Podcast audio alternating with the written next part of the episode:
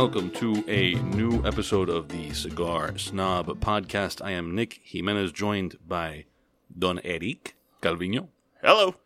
and Don Ivan Ocampo. Hola a todos. Wow. You gave me the Don Ivan, like, so that I sounded felt like, like, Speedy Gonzalez is what that sounded like. Uh, Does anybody? Do, do- I don't think anybody like Speedy Gonzalez is not around anymore. Well, you're the one with the ch- with the churns who. No, yeah, I don't see Speedy Gonzalez anywhere. I guess that's not allowed anymore. Not very PC. Yeah, he's not very PC.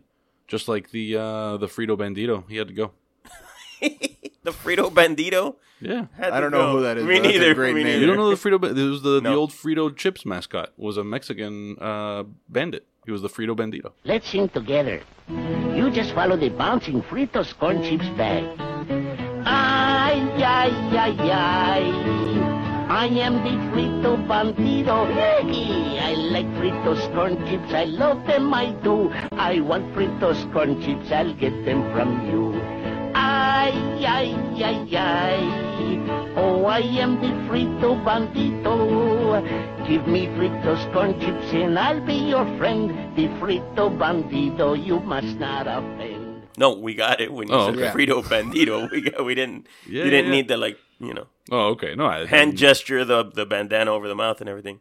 That's what that's what I did. Yeah, mm. Guns in the air. yeah, yeah. No, we, we got it. But no, I, I I don't see any Speedy Gonzalez anymore. That's crazy.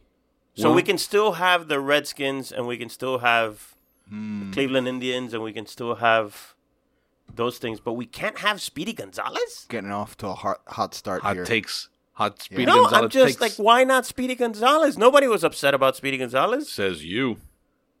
I mean, I wasn't upset, but somebody was. And I'm not entirely sure he's been banned yet. I think I has. haven't seen him anywhere. I think there's a reason we haven't seen him. This is a really long intro. Hmm. Yeah. So we're going to be talking for at least another 20 minutes about Speedy Gonzalez. And then when we're done with that, we're going to be talking about the cigar that we're smoking. It's something Espinosa, which uh, we got in a Speedy personalized... Espinosa? Speedy Espinosa sent us a, uh, a really quite speedily personalized Yeah. packaging here. So we'll Pretty talk. badass. We'll talk a little bit about that, um, and then we're going to be talking about some travel that we did, uh, multiple car related things. Uh, Ivan did another trip to to, to another Florida. Yeah. So two Florida I, thought- destinations I thought here. that fell into the travel Yeah, yeah, it did, it did. But I'm just being very lazy and running through the outline here and just saying things in vague terms. There will be some sports things, mainly basketball, and the intersection of basketball and politics and Speedy Gonzalez. And then uh, there's a lighter recall uh, that we're going to talk a little bit about, just uh, like as an FYI, so you don't burn yourself or burn your house down. Um, Burn Yeah. your kids, burn your wife. burn your kids, burn your burn your wife. They lighten everything out here. So uh, yeah, all that and more on the other side of this commercial break. Here's a word from episode sponsor Drew Estate. Introducing the Herrera Esteli Brazilian Maduro, which features a dense plantation grown Matafina wrapper over a Connecticut River Valley broadleaf binder with fillers from Nicaragua. Showcasing the floral and earthy Brazilian Matafina tobacco with unique texture, the Herrera Esteli Brazilian Maduro is manufactured at La Gran Fábrica Drew Estate, blended by Willie Herrera, and presented in five vitolas. It's now available at Drew Estate retailers nationwide. On this episode of the Cigar Snob podcast, we are smoking Las Seis Provincias MTZ, uh, which I guess we're supposed to say MTZ and not Matanzas, but that is what it means. It's the uh, I think it was like a like an old postal code for the Matanzas Yeah, province I, I forget Cuba. the explanation, but it was something like that. Yeah. Uh, so MTZ, this is the second installment in this Seis Provincias, which translates to six provinces. Uh, the six provinces, these were the six provinces in Cuba before the uh, Castro government divvied them up into many more provinces. Um, and the first one was LHB, which was La Habana or La Habana. Uh, LHB. Yeah, which if they got that from like some Exactly. old postal Yeah. code, yeah, whatever. Right. So, uh, Eric and Ivan, why don't you tell the people because this is an audio medium? So the first one, the first La Habana, there was a, a limited edition, but the cigar for the limited edition was the same. Uh, what was different about it was the packaging. It came in like a swinging box. Um, this I believe we may edit this out later if we confirm that this is not the case, but I have to think that they're doing the same thing. These are all uh, Toros, but this is the limited edition packaging, which is like maybe in recent memory the most striking, memorable packaging that I've seen in a while. Well, in that it is unlike any other cigar box. It- yeah, in that way. Like in that Yeah. it's memorable, very unique, but well and it's beautiful, right? So it's uh, from uh, like just to give you a little description, and I'm sure people can look this up and, and Google it, but uh, it looks like uh, like windows with plantation shutters on them, Mhm. and then like a half moon above with like some stained glass, or or giving the appearance of stained glass. And then when you open the the plantain sh- uh, planta- plantain, Plantain the shutters. platanito shutters, the plantation shutters, you have these uh, these images. frijoles. Yeah, you have an arroz con mango. no, you have these images of like old old Cuban styled imagery. Uh, all of this was painted by uh, Edin Gutierrez, uh, a local uh, Miami Cuban artist. But you've got a you got an image of you know ladies on the beach, and then you've got like uh, what looks like un un danzón party, like a Cuban dance party. So anyway, it's it's beautiful. Uh, Yeah. And then, but the one that they sent us has the half moon above the window, above the shutters, uh, personalized with uh, the artist version of our logo, and then a cigar that's like three quarters of the way smoked. Right. But uh, really cool, really well done, and uh, I can't thank these guys enough. I called them yesterday when we got it. Uh, really a beautiful gift that once we finish smoking through them, which, by the way, we are quickly through half the box. right. Uh, and we'll talk about the cigar afterwards, no? Yeah, yeah. But but yeah, this is gonna go up on the wall. I mean, it is beautiful. Yeah. So I, I totally dig it, and again, can't thank these guys enough. Really great job. So uh, I've seen several pictures of boxes. So this is the this is a different box. There the, there's another sort of more conventional box that features like the same themes of the window and all that on the inside of the box top. Um, so this, you know, I'm sure there's more limited supply. I don't know whether each one is unique, but I've seen at least a handful of photos of these boxes, and on each one, the design on this window above the shutters is different. Um, so it looks like you know they're they're going for a different stained glass pattern on every one, which is cool. I mean, I- again, it it looks like it was, if not done by hand and then lacquered over. Yeah, it looks like done by hand and epoxied. Yeah, Yeah, yeah, yeah. which Uh, is a, a task in and of itself. for sure, for sure. So anyway, definitely, uh, you know, if you get your hands, I think if you're a person who likes having your cigar purchase double as something decorative, this is like a thing to get your hands on if you can. No doubt about it. And then the cigar itself. So I've Yeah. I've already yapped a lot. Nick has yapped. What do you think, Ivan, about the cigar itself? Because you're sitting there w- without talking. Well, you guys were yapping. I know. Uh, going back to the box, I do think, um, again, it's such a unique uh, piece of art that really stands out. I think it, it really, for those speaking about people who who would be interested. I mean, this is definitely like a collector's piece hmm from the looks of like all the intricacy of the artwork uh, that's involved in it. So, but definitely go out and get this if you're a, a collector of some sort. And as for the cigar itself, just initial thoughts here, it's probably one of my favorite Espinosa cigars that I've smoked. I mean, this is I agree. Along with the uh, escudo, right? The the the the uh, broadleaf wrapped or San Andres wrapped uh, cigar that we, we rated in last issue that this we all year. loved. Yeah, no, I mean, I I, Yeah, I, I was this speaking more is- broadly. They are like. He, he's got a lot of great cigars. I mean, this is like in my top five For you know, sure. Uh, of yeah, like- uh, yeah, top of that sure. list.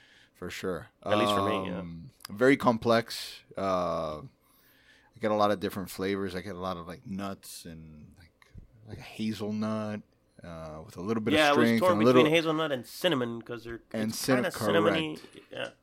So and it's got a little bit of strength to it. I can feel it in my Yeah. saliva. It's it's definitely nice. So just to to get into the uh, blend a little bit here, uh, La Se Provincia MTZ made at um, AJ Fernandez's factory in Ocotal. That's the oh, what is the name of the factory? I'm blanking now. Is it the same? No, it doesn't have the same. yeah, I it's a different one. Yeah, but it's uh, San Lotano. It's the San Yeah, San factory, factory. That's right. in Ocotal, Nicaragua. Uh, it's got an Ecuadorian Habano wrapper, and then the rest of the tobaccos are Nicaraguan. Uh, they all are 6 by 52 toros, and it retails for $16.50. Hey, there he is. There's old Speedy. All right. There thank you have Nick. it. Appreciate it. No problem. Uh, oh, you've failed to mention uh, they are box pressed and beautifully Yes. box pressed. It's Yes. a very attractive cigar. Mm-hmm. Right. So yeah, I, I'm I'm with you a lot on a lot of these flavors uh, that you mentioned. Definitely, there's there's a there's nuts in the background. There's a little hint of like uh, a touch of cream. There's pepper, cinnamon. There's some cedar. It is a complex smoke, and you're and I agree. Uh, it does have some strength, Yeah. or as some of our friends say, strench. Has, it has a strange. and like a perfect photobomb. Nuts in the background. I knew you'd like that. Alrighty. uh, Espinosa will love that description. That's it. That- I I hope that that catches on. The industry refers to that as a photobomb profile. Nuts in the background. Uh, okay, so uh, we'll come back to the cigar after a little more uh, jibber jabber about other things, um, and we'll talk more about it about the background nuts. Uh, I was in Daytona Beach recently. It was my first time in Daytona Beach ever. Had either of you been to Daytona Beach? I haven't. Nope.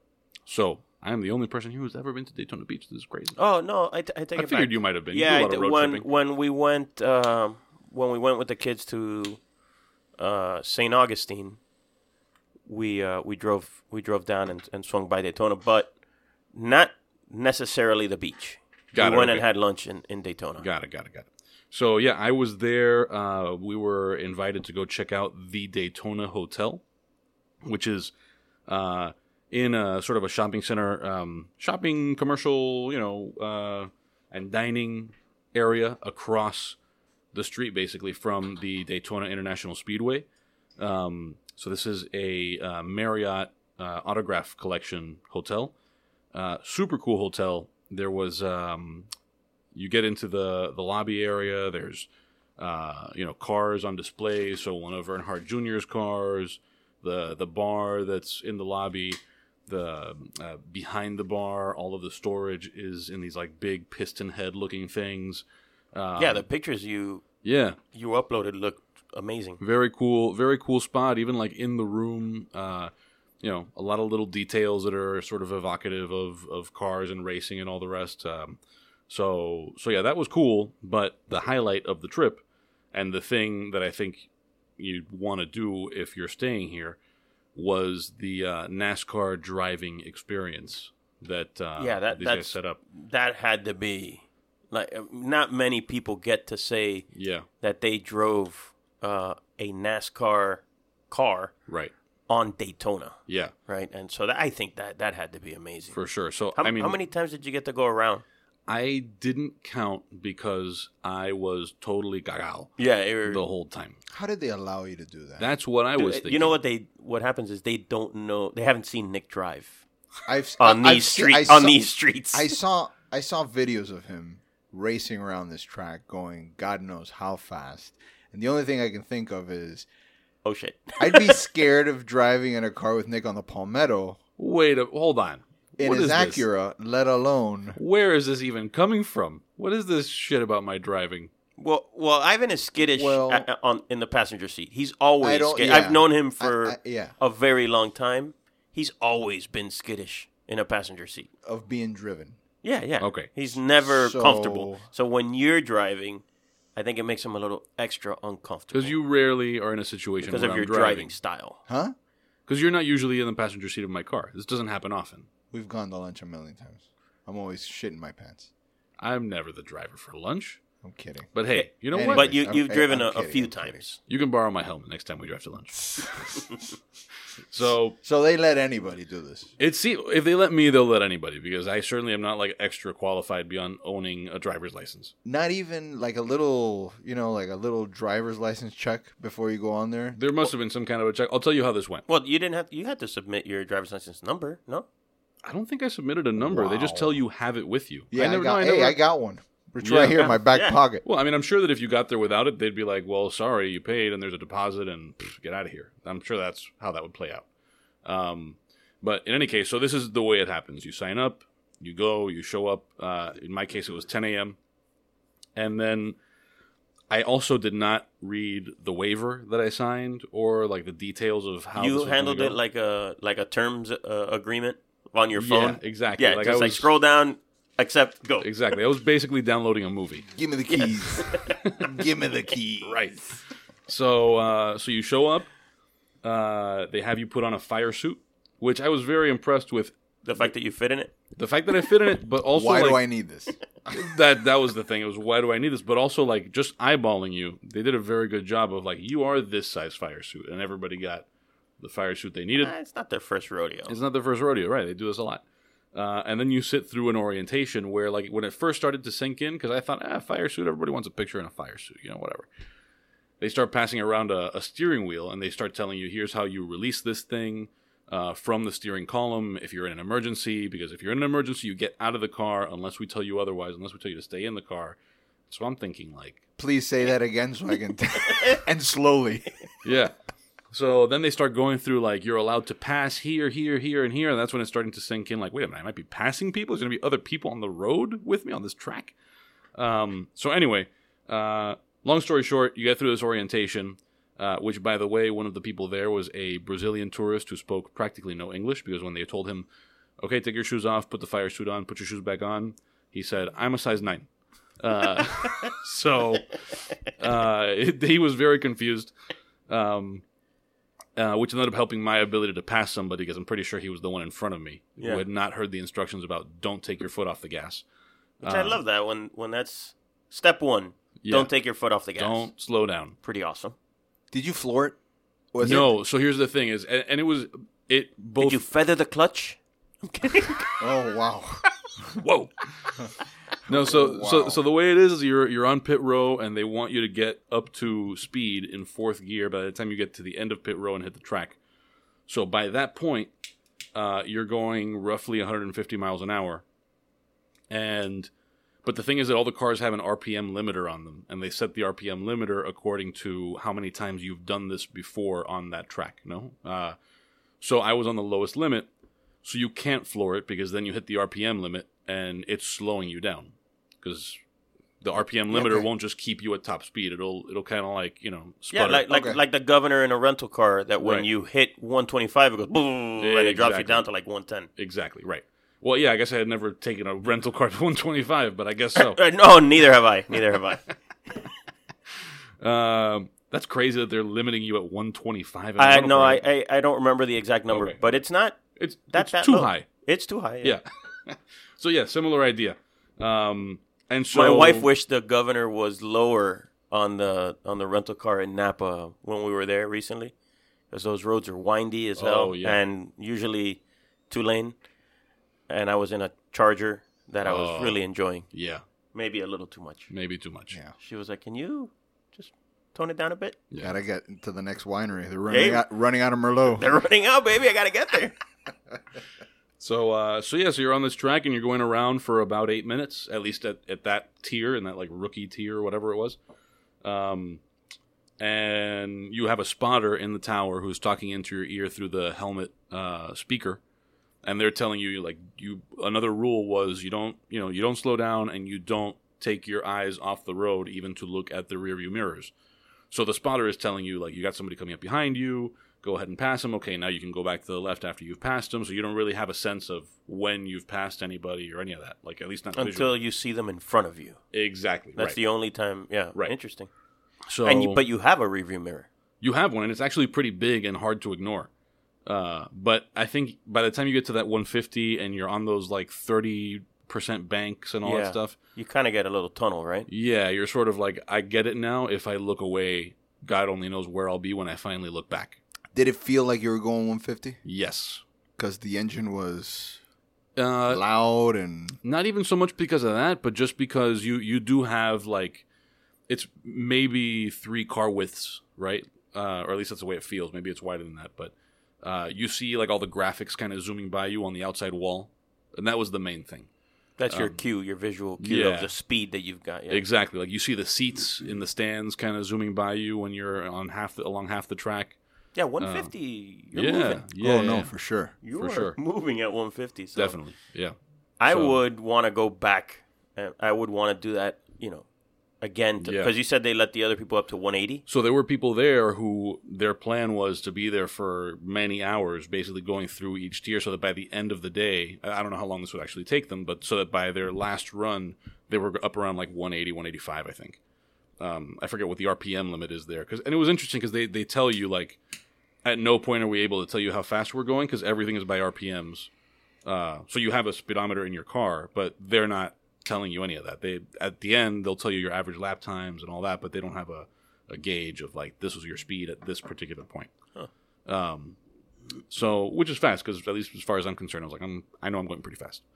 Oh, I remember. These are manual cars, right? Yes, And when was the last time you had driven ma- manual? like ten years ago. Uh, so sure, I go ahead, go Yeah. drive 180. So I get in the car and I tell the guy who's like strapping. Well, first, first there is, and I, I had the video. I think it's still there. If you go to my Instagram, Nicolas A Jimenez, there is a highlight from Daytona, and one of the videos that I put was when the guy's strapping me in. You know, he's putting my seatbelt on and this and the all the stuff.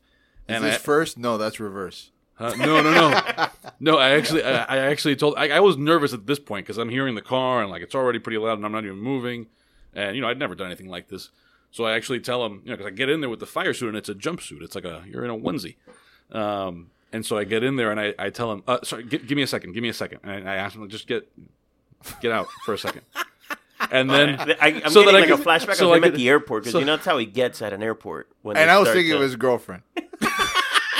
No, so so I so I, I mean people can't see this, but I tell him, "Give me a second, hold on, hold on," and he gets his you know arms out of the car, and I go, and then I tell him, "This is really uncomfortable on the peen." so uh, so once my peen was in place, uh, we we got going, and yeah, the. The, the crazy thing is, it was actually like the easiest driving stick experience because there's nothing to calculate. Because you're no, this was this was Oh, stick- really? Okay. but there's so little to time I thought they were paddle shifters, but no. there's so little to time because you're and, and you're only shifting up to fourth gear once and from there at the end you're coasting down they tell you just put it in neutral when we tell you and you will coast into uh, into pit row Okay. um, and it, you get up to 3000 rpm so quickly that it's like okay whatever man like you, there- you're not really being as precise as i'm sure maybe somebody else would but it's I like, like the downshift into the turns. So I can really pop out after. So anyway, yeah, I highly recommend that to give people a sense. I forget what uh, the rookie tier I did was priced at normally, but by the time you get to whatever the top, you know, speed experience is, you're up around like fifteen hundred bucks for a significant and a longer amount of time on the track. But you're you're going one eighty for a while uh, for fifteen hundred bucks.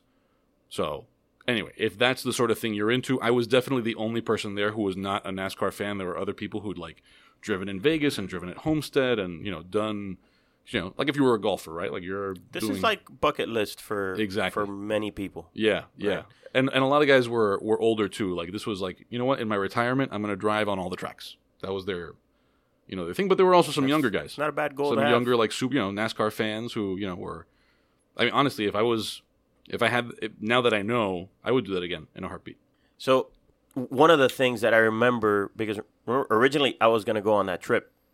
So I remember that one of the one of the issues is that it's not always available. So obviously this is not available on a race weekend. right So I guess one of the downsides uh, is that you can't like double up a trip and go, okay, I'm gonna go see a race at Daytona right and do this racing experience. You can't because you can only do the racing experience. I think it's Saturday or Sunday, maybe, I- I but, think but that maybe only right. Saturday. Uh, so it's definitely only on the weekend, and and it has to be a non-race weekend. So there are limited there are limited slots. yeah So did you have like a website or anything, or maybe we put that on the on the website? yeah we'll put it on the on the show page On the show notes? but, but Yeah. if you Google NASCAR racing experience uh, or sorry uh, Daytona. Daytona. driving experience or NASCAR driving experience you'll you'll pull that up, and and it is a NASCAR program, so you'll probably also you know if you don't specify Daytona in your search, I'm sure you can come across you know similar things at other tracks, and maybe you have one nearer to you that you want to drive to. So, but the thing, uh, I think the takeaway here was the hotel was awesome. Yes, uh, based on what you were telling me about it, and and then this experience was amazing. So I think that's the kind of thing to do, right? Is to book at that hotel, and they'd probably help you line it up because they're the ones that did it for you anyway. right. Yeah, So, so I think that's that's like the move, right? Go stay at the Daytona Hotel, which is an experience in and of itself, right. and then and then go do the experience. What about cigar smoking at the hotel?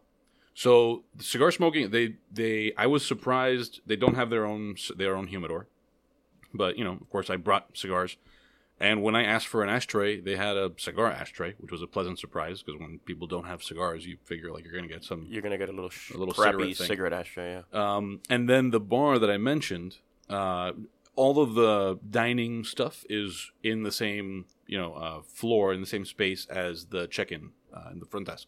So the bar, which is pretty big, half of it uh, is inside the lobby area, and then there's um, uh, bartenders are basically going, you know, around doing laps around these piston heads, and they're serving the other half of the bar, which is out on a patio, on a second floor patio that overlooks um, that shopping and dining area that I was talking about. Uh, which there's like live music there, so yeah, I mean, I was smoking right at the bar, Like, oh, awesome! Sitting Yeah. at the bar exactly. with the bartender, just, and they they didn't make a thing of the Loving fact, life. Yeah, they didn't make a thing of the fact that like some of my smoke might have been like you know smellable from inside the bar. Uh, so yeah, that wasn't an issue. I smoked you know three four cigars. Nobody told me anything about it. You know, It was- yeah, it was good. And there's you know that may not be what you want to do, but there's like a big patio area with more loungy kind of seating that you could smoke in as well. You know, and that wasn't a that wasn't a problem. They're they're equipped to accommodate smokers. They're just not going to sell you the cigars, but yeah. yeah, and um, a lot of moonshine on the on the bar menu on the cocktail menu. So uh, moonshine and bourbon stuff. Um, You did some moonshine, or you went? I did a moonshine thing, yeah, uh, but I I also um, was drinking uh, something called Smokey and the Bandit, which we'll talk about in the uh, in the next issue of the magazine when we in the you know coverage of this hotel.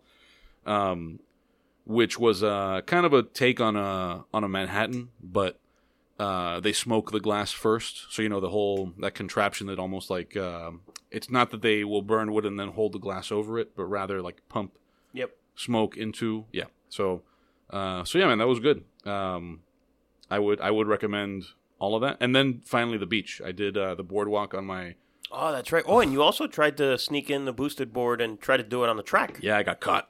I got. I was driving around the um, whatever you'd call like where the little track the gas station area, is, the yeah. garages and all that. Uh, and the fuzz fuzz came around, told me like, yeah, you can't do that here. Uh, and actually, you know what was interesting was the uh, the older gentleman who stopped me uh, told me, "Were you the one I stopped earlier today?" Because apparently uh, there were a bunch of people in the parking lot area, and they were like stopping them. On So- boosted boards? Uh, I think he told me it was one wheels, so the ones that have the one Oh. wheel in the middle.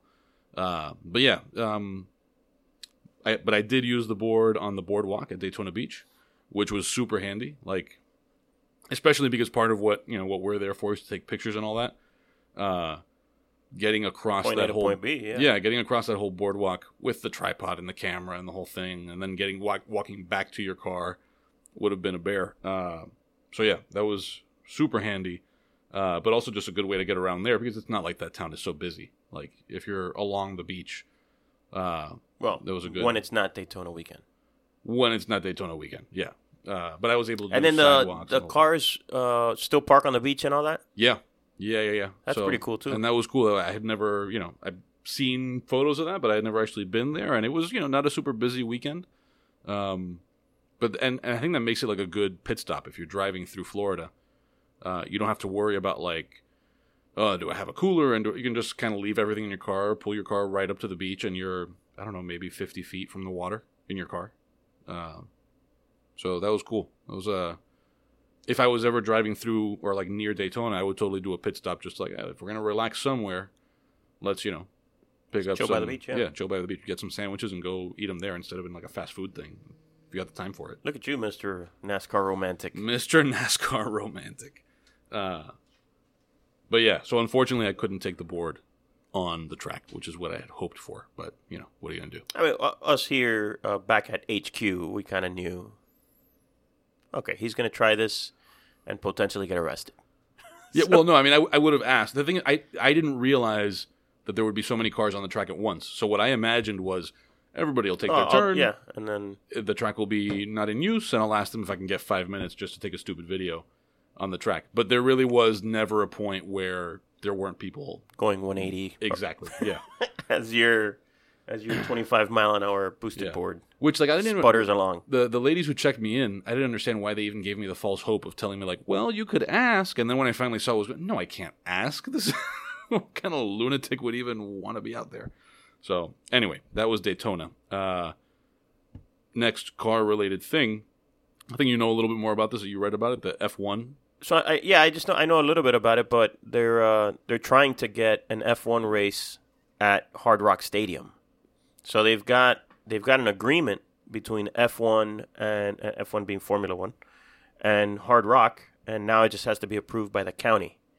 Uh, what I have seen is a little bit of blowback from football fans who think that because they're going to, uh, you know, build this track around Hard Rock for a Formula One race, that they're going to lose parking for for tailgating and things of that nature. And my understanding is that this is a temporary build out that they would do for this. It's not like you're going to lose your tailgating room. Uh, uh, because tailgating is a, a big part of the experience, you know, for people who don't follow football.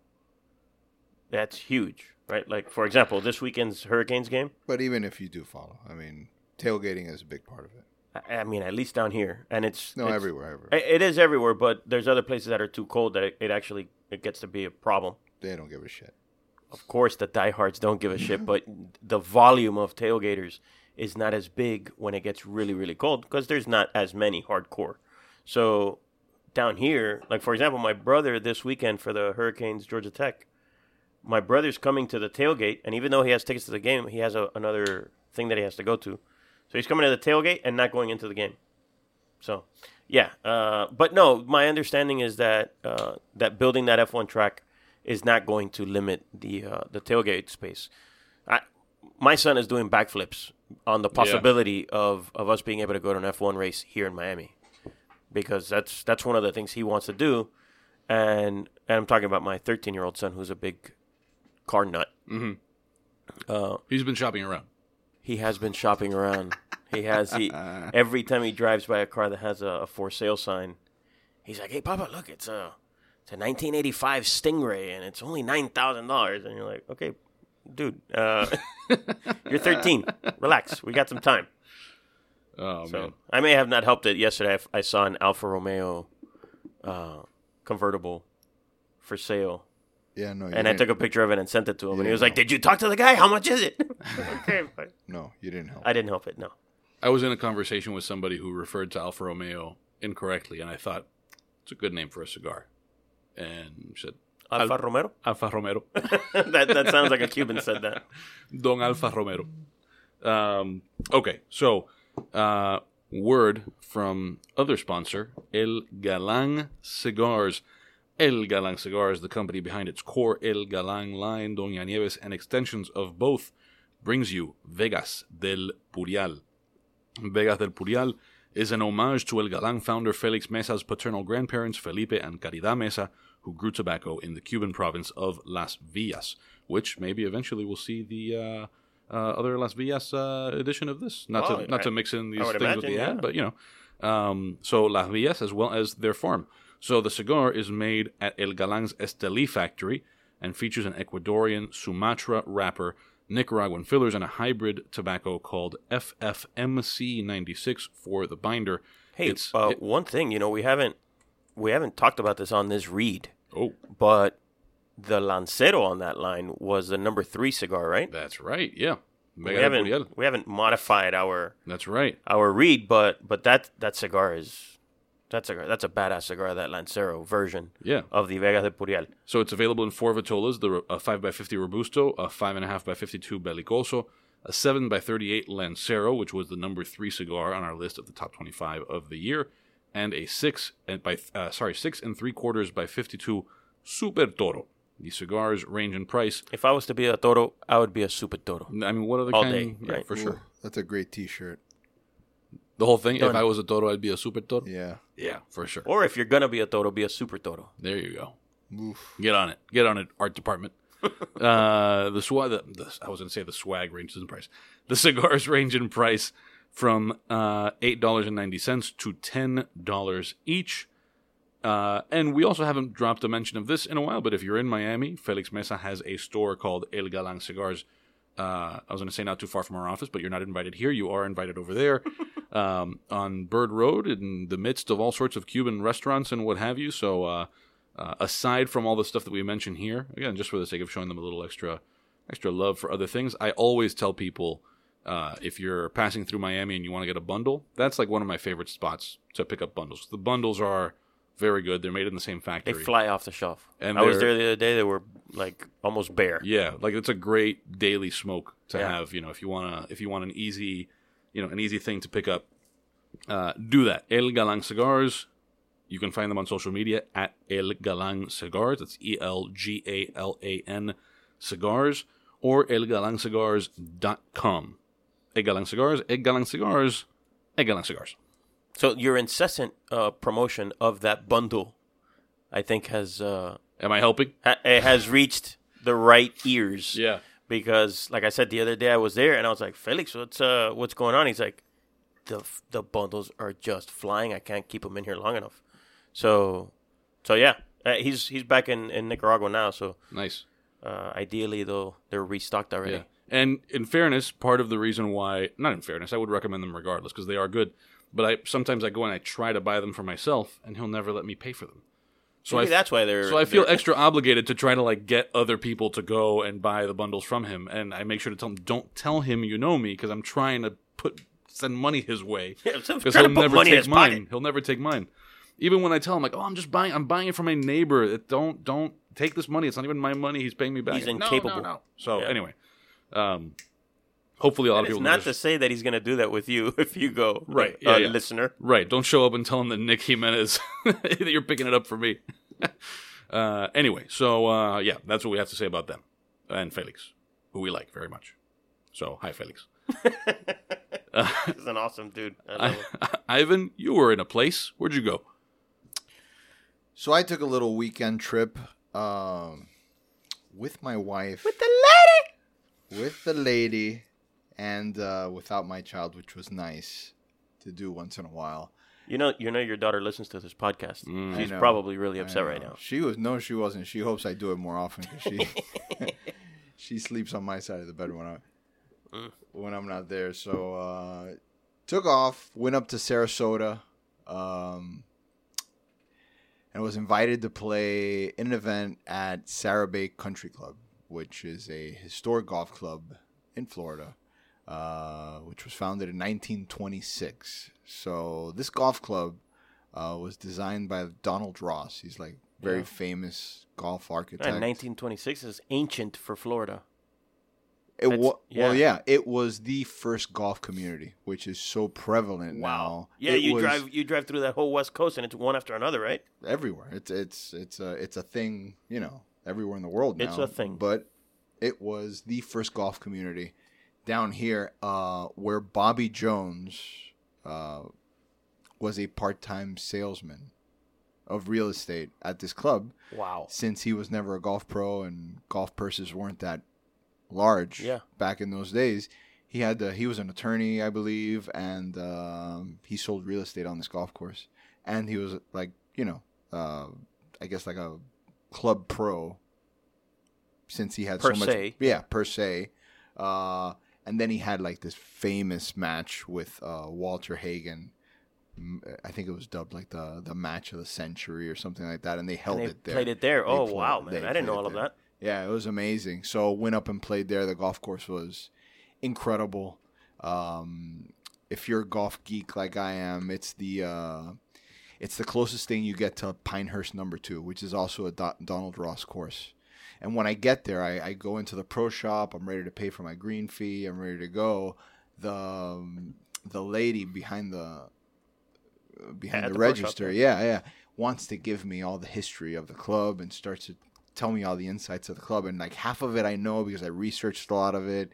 And I, I'm like, yeah, yeah, I know, I know, I know. And like a lot of the stuff that I didn't know. You annoyed the shit out of her. super cool. No, it was cool. Like, you know, interacting with somebody who is like so passionate about it, you know. Yeah, because normally, Normally the, it's- the person behind the counter at some the pro dip shop. and it- dipshit and like, all right, yeah, give me your money, And go that's it, ahead. yeah. So this was Yeah, you ask them like you know, uh, you ask them something about like how the course is playing or where the where the pins are, and they're like ah in the back or whatever. You know. clueless. Yeah. Th- this this lady wanted to make sure that I wasn't the dipshit Yeah. paying for my green fee and going out there not knowing what I was going to set That's foot cool. on. So it was it was an amazing amazing experience. Um, played there, and I also did a bunch of other stuff. I went sailing. I met up with your sister up there Yep. in yeah, Tampa. they, they were they were excited to have you. which was I did a bunch of bucket bucket list uh, list stuff while I was there. So I went sailing. The weather was perfect for you go sailing. like full Bill Murray on uh, on what about Bob? Everybody wanted me to do it, but the weather was so windy and it was raining and like You perfect thought you're gonna sailing. get blown off the mast They if were you like, "Don't, Bill don't do it, don't do it." And I was like, "All right, I'm not gonna do it." But I'm sailing, Nick. I need the I need the audio for I'm sailing. Not no, not not here, You now. can put it in post. go- So uh, the audio for I'm sailing. Uh, Bill Murray on what about Bob? That's what you need right here. Done. I'm sailing. I'm sailing. I'm sailing. I'm sailing! So it was my first time in Sarasota. Let me tell you, I was so impressed. I stayed at, stayed at this amazing hotel called the Art Ovation, which is also uh, an, An autograph, autograph, yeah. collection by Marriott. Um, highly recommended. Ate at a great restaurant, one of the best restaurants I've ever eaten at. It was in a house uh, by a James uh, Beard Award uh, winning chef. The name of the restaurant was called. Uh, You told me it was like indigenous. Indigenous. Thank you. it. Thank you. It would take me a while to remember that. My squirrel's working today. But uh, but yeah, I've done Tampa a lot, but I've never been to Sarasota. Uh, so I don't think the cigar aspect of it is as strong in in, Saras- in Sarasota as it is in not. Tampa. You don't see Yeah. people walking around. It's more of an artsy. If I had to describe it, it's- more artsy. Um, but I, I still did go and ha- I hung out in a in a cigar shop. Uh, went and hung- Maduro's. I went and hung out in at Maduro's Cigar Lounge, which is on University, because I believe they have two. And I hung out with uh, the owners, uh, Paul and Didi. Had an amazing time. Thanks. You, if you're ever in the area, please go visit Paul and Didi over there.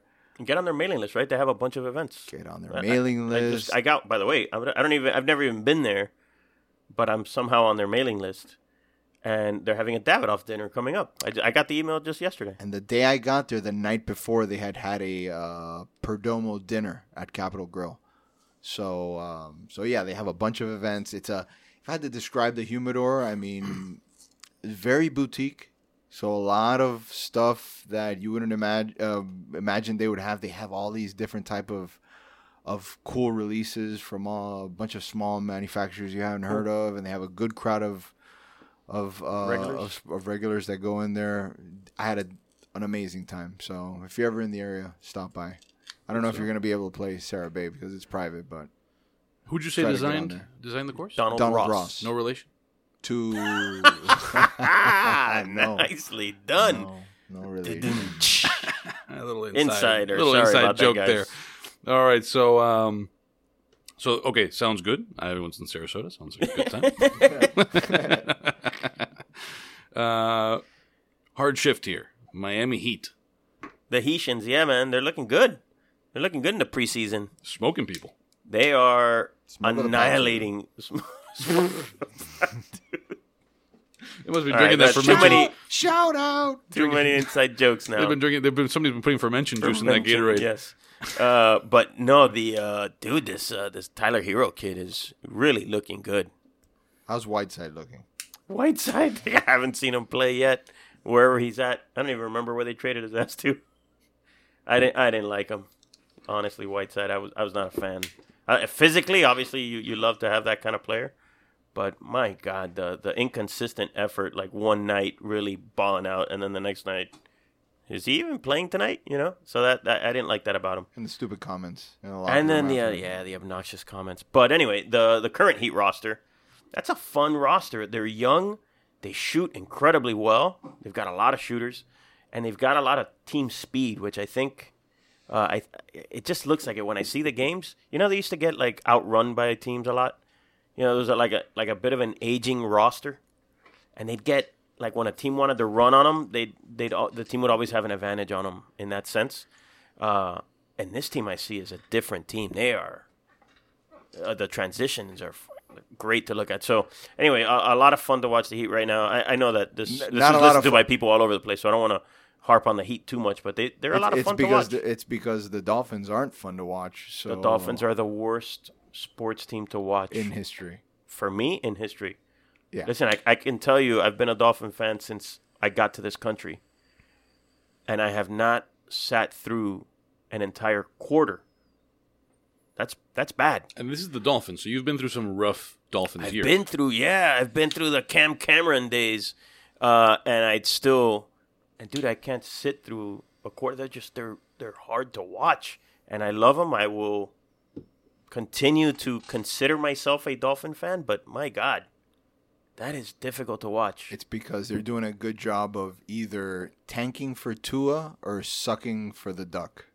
oh, that, that's the That's it. It's Suck for the duck, huh? Oregon. Suck for the duck. Suck eh? for the duck, huh? But anyway, Yeah, uh, f- Heat's fun to watch. the Heat are fun. The Heat are fun to watch. I think it's gonna be a fun season. We're gonna we're gonna go to a few games this year. cool. So, uh, a little bit of a related thing. The NBA is in the news for other things Yeah. over the China stuff. China. China. So, uh, I think where we can focus is LeBron James because LeBron James is the individual who's sort of become the center of attention on this issue Yep. because he is suddenly like I, I don't know that I've ever seen an athlete maybe Kaepernick, but not even because this is more universal. Kaepernick was was divisive. Yep. LeBron James is just suddenly everyone's least favorite person politically. Absolutely. Uh, And and and if you you know he's given you so many reasons to like him Yeah. over the years, uh, for the the community service that he does, and just what a I mean, obviously he's an amazing player, right? There's no Yeah. that nobody questions that. But he's the kind of player that has always facilitated for other players as well. You know, he's such a superstar and yet not a ball hog. So that's always given you reasons to like him. And then, uh, but there's always a bunch of haters. Uh, but oh my God, I can't, I can't get on his side for this whatsoever. Who can? Yeah, that's. I think that's the point Nick was making, right? Is that universally, it's like, okay, uh, no, come on, dude, get out of here with that. Yeah. So to to sort of recap for anybody who maybe is like totally oblivious here, on October fourth, the Houston Rockets GM Daryl Morey um, put out a tweet critical of the uh, Chinese government and their dealing uh, with Hong Kong and all the protests that are happening in Hong Kong right now. Um, He's suddenly become like my favorite GM. Yeah, although I, I believe he like backtracked or Well, he, I mean, the or- NBA, the NBA probably Yeah. forced him to do right, that. right. Um, But the fact that he even made this an issue, because th- this isn't an issue unless this guy tweets this out. Right. right, And so the fact that it is now an issue and we're talking about this as a Cuban who, uh, you know, who who's constantly having to tell the story of, of oppression and, and the lack of liberty of freedoms. Man, I'm I'm super excited that people are talking about this in terms of China because maybe there's a chance that that spotlight also uh, shines on on other oppressive governments. So, Right. so I'm happy. I, I'm glad for for the tweet and for all the hot water the NBA is in right now. so LeBron James in particular, and I'll just read. So he there was a quote from when he was caught on, you know, some reporter got him on camera uh, re- responding to the thing about Morey's tweet, uh, and then he followed up with uh, two tweets. So what he said on camera, and I'll just read this quickly, because I think it does help to contextualize. Like Yeah, no, no, definitely, So- because that's part of the problem. We all talk this quote we all talk about this freedom of speech. Yes we all do have freedom of speech but at times there are ramifications for the negative that can happen um, when you're not thinking about others or you're only thinking about yourself. So i don't believe i don't want to get into a word or a sentence feud with daryl with daryl morey but i believe he wasn't educated on the situation at hand and he spoke. And so many people could have been harmed, not only financially, but physically, emotionally, spiritually. So just be careful what we tweet, what we say, what we do, even though, yes, we do have freedom of speech, but there can be a lot of negative that comes of that too.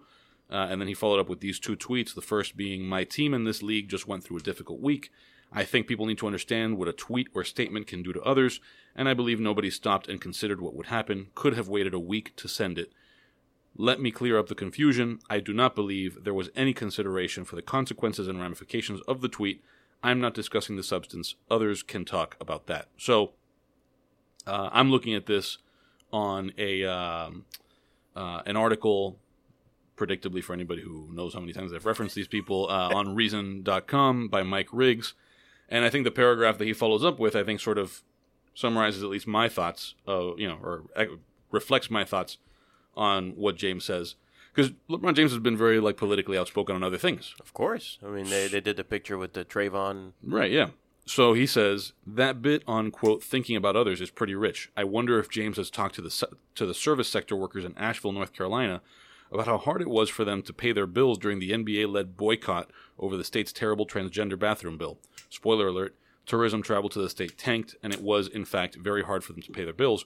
Or he could ask Enes Kanter, the Turkish basketball player who's wanted to, uh, who's wanted by his home country for speaking out against Turkish President uh, Recep Tayyip Erdogan uh, about the harms of speech. So Enes Kudos on pronunciation, by the way. thank you. I may have fudged that. I don't know. Sounded good. Uh, but anyway, yeah, I mean, I think that that's uh, it, it's one of those things where it's like, come on, you you've never really been concerned with how what you were saying was affecting other people financially, but now that we're talking about professional basketball players, Yeah. and whether they got whatever check or whether there's a you know broken Chinese TV deal. Well, and there was also yeah, there was also uh, a slate. I think a slate of uh, preseason games right, that were supposed to be played in China that then Yeah. got canceled or something like that. exactly. So yeah, you could have waited a week for that to. Come on, Yeah, man. like it's- that's where you're going to draw the line. There's, I mean, if this is your opinion, that's fine, but it doesn't take a lot of courage to go on TV and call Donald Trump a bum. Yeah. you know, if you want to be like, you know, puffing your chest about how outspoken you are, like maybe do it when you're putting in jeopardy some shoe sales in China, which is a big deal financially. Huge. Of course. Yeah, No, no, no. I mean, I, I get that part, yeah. but But be that guy or don't be that guy. yeah, yeah. Don't don't waffle on that. So, So- yeah, it's been uh, it's been very. By the way, Dave Hyde had a in the Sun Sentinel here locally uh, had a good piece about it as well. So we'll throw that link in the in the show page, unless there's I don't know if you have it in front of you and you wanted to No, refer to it, but uh, but anyway, that's that's what's going on there. Um, and just for the sake of tying it to cigars, But I- by the way, sorry, just uh, but what I do remember about um, the Dave Hyde piece is he he tries to draw a comparison between what LeBron is doing and what uh, Arthur Ashe did, yeah, right? When he tried to play a tennis match in South Africa uh, during apartheid, Mm-hmm. and uh, and so so anyway, that it, it's a very well written piece as well. I know it's not Reason, no, no, your no, favorite That's publication just- that's just outside of Cigar Snob. Maybe not even. no, no, no. We are far superior. Uh, oof. Puff your chest Uh, there. there you go. Uh, but no, I think there's also like a, not a tie-in, but it's it's something that we're a little bit familiar with in cigars because of the Cuba issue. Yep.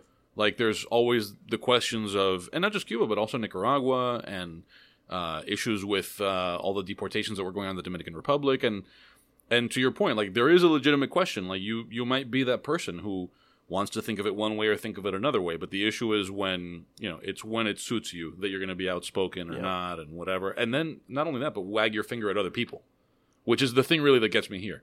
Because if you you only have so much time in the day, you're not a professional activist. You're not going to spend all your time commenting on dictatorships. Fair.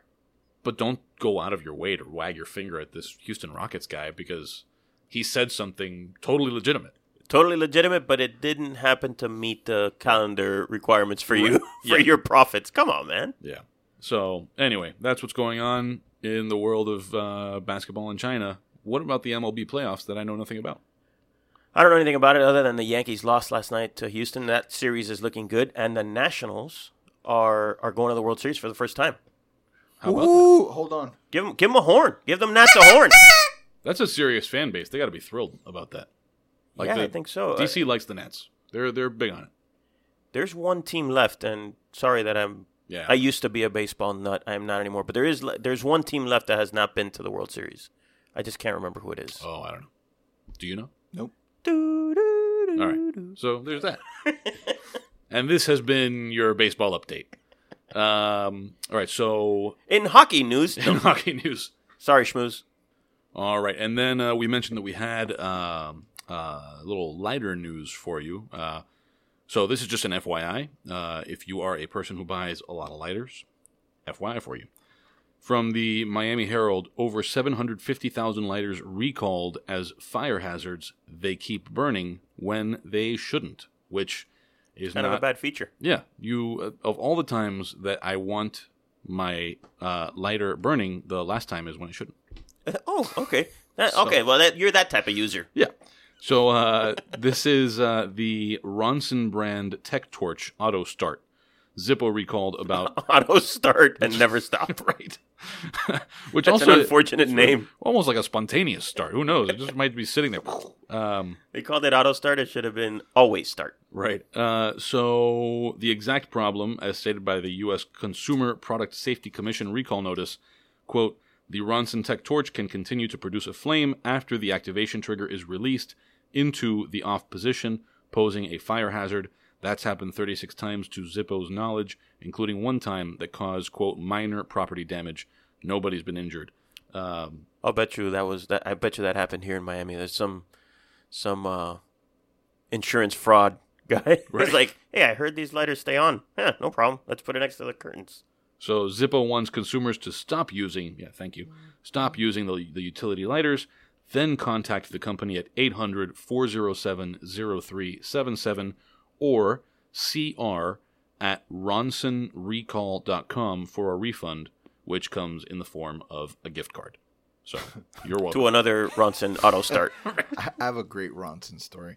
We were in IPCPR when you're in Las Vegas, and I was at the booth speaking to one of the reps there, and um, so you're at the Zippo booth. at the Zippo booth, right? And somebody walks up with a Ronson lighter, and uh, starts talking to the guy and tells him, "I bought this lighter ten years ago, some shit like that." And he goes, "I've used it consistently. I don't know, daily smoker, and it's worked perfectly." And for some reason, when I arrived here in Las Vegas, it stopped working. And the guy goes, "Don't worry about it. We appreciate your business." The guy takes his broken lighter and hands him a new one Awesome. awesome. So I'm talking to the guy, and he doesn't give me the guy's broken lighter. He gives me a brand new lighter out of the box, the same model. Here you go. And I'm like, wow, this is awesome. This guy had it for like 10 years. Awesome. All right, cool. So I put it in my pocket. We leave the show floor. We go to an event at night. I light my cigar, and midway through my cigar, it turns off, and I have to relight it. The thing doesn't light, and it doesn't light for the rest of its Lighter life. after that. so All right, this has become a Ronson bashing. no, it was a whatever. It was Does it have a- re- does it give- give it a happy ending, It was please? a relevant story.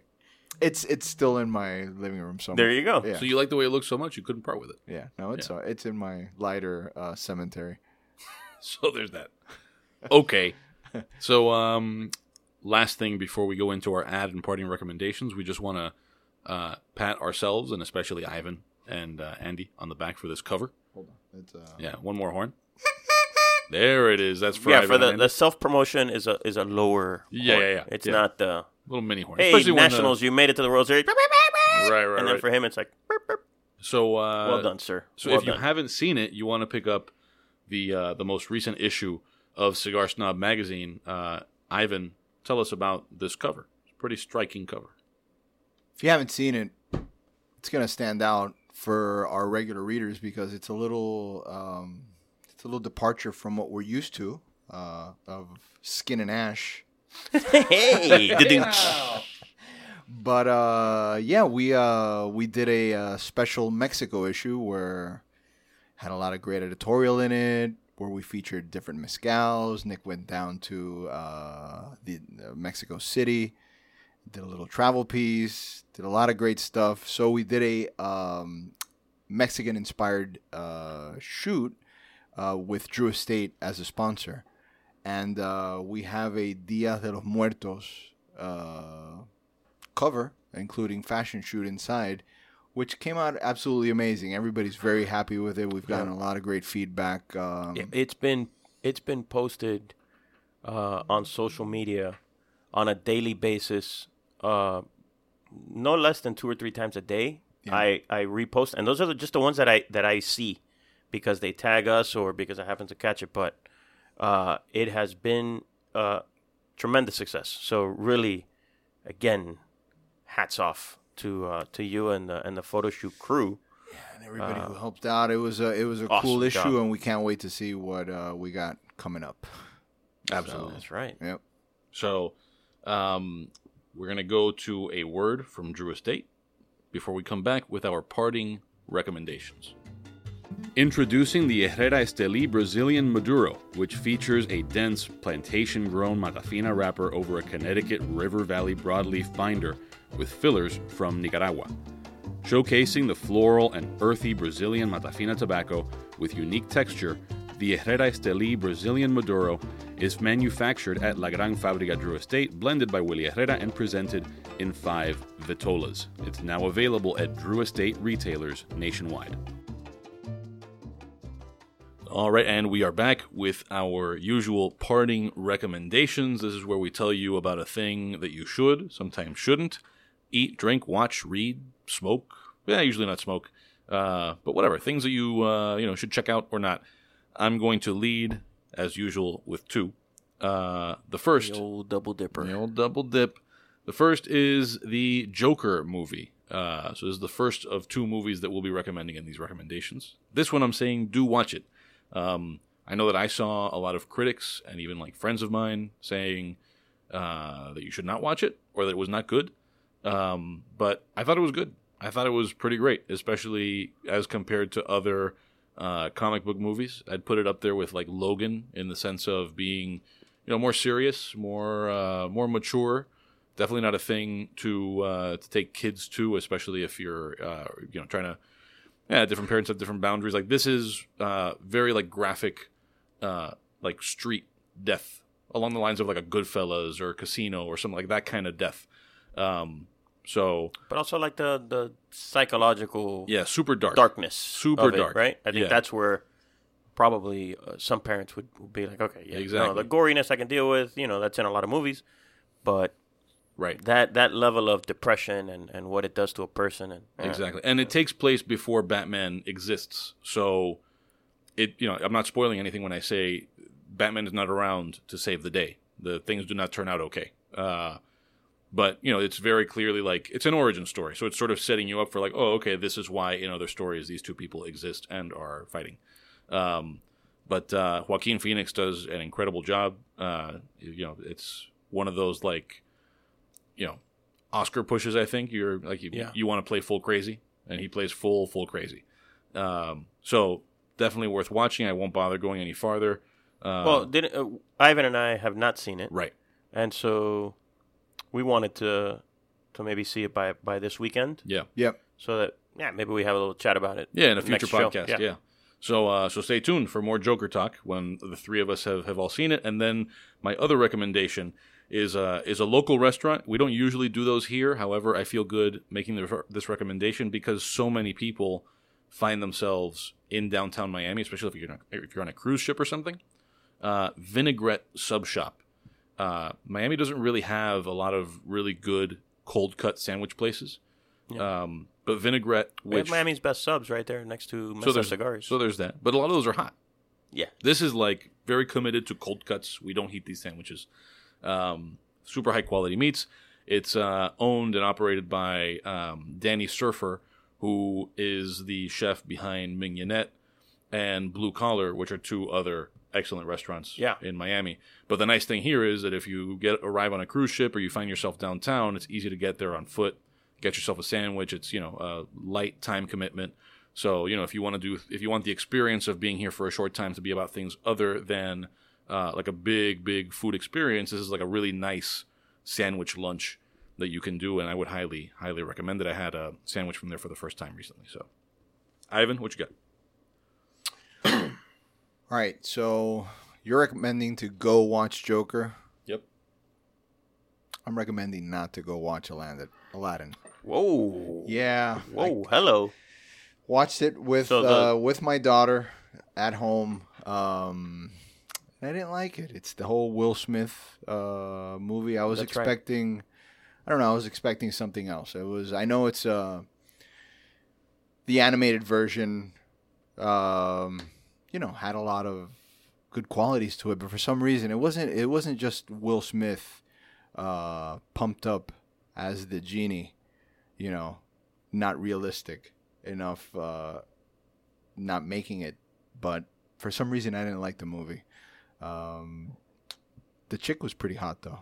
Oh, okay. Yeah, the main the main character girl was, was pretty cute, but I didn't like the movie, man. So don't go watch it. Don't bother. Don't Whoa. bother. That's it. I don't know. I if didn't like I don't it, know so if anybody else is gonna it. watch it, but don't do it. Well, listen, if anybody out there has seen it and has a different opinion than Ivan, please. Schmooze. Schmoo- Schmooze has not seen it. I'm going to go out on a limb and say Schmooze has not seen I Aladdin. bet he has. Uh, so, as as some of you guys know, I lost my phone on a train in Germany after the trade show, after the InterTabac trade show, and so I ended up having to get a new phone very quickly, and so I figured if I was gonna get a new phone, let's get the new iPhone. And so I wasn't like I'm not that guy that like needs to get the new iPhone when it comes out or needs the new version of a phone. Uh, man, this thing is pretty awesome in comparison to the phone I had before was the iPhone 10, and and this thing, uh, the number one, the pictures as we know, right? Because that was their their whole selling point. The pictures are incredible. The the difference in quality, you don't need to be, you know, an art director in a magazine to know to see the difference. It's obvious. Uh, so it does a really good job. Uh, and then the battery life, Yeah.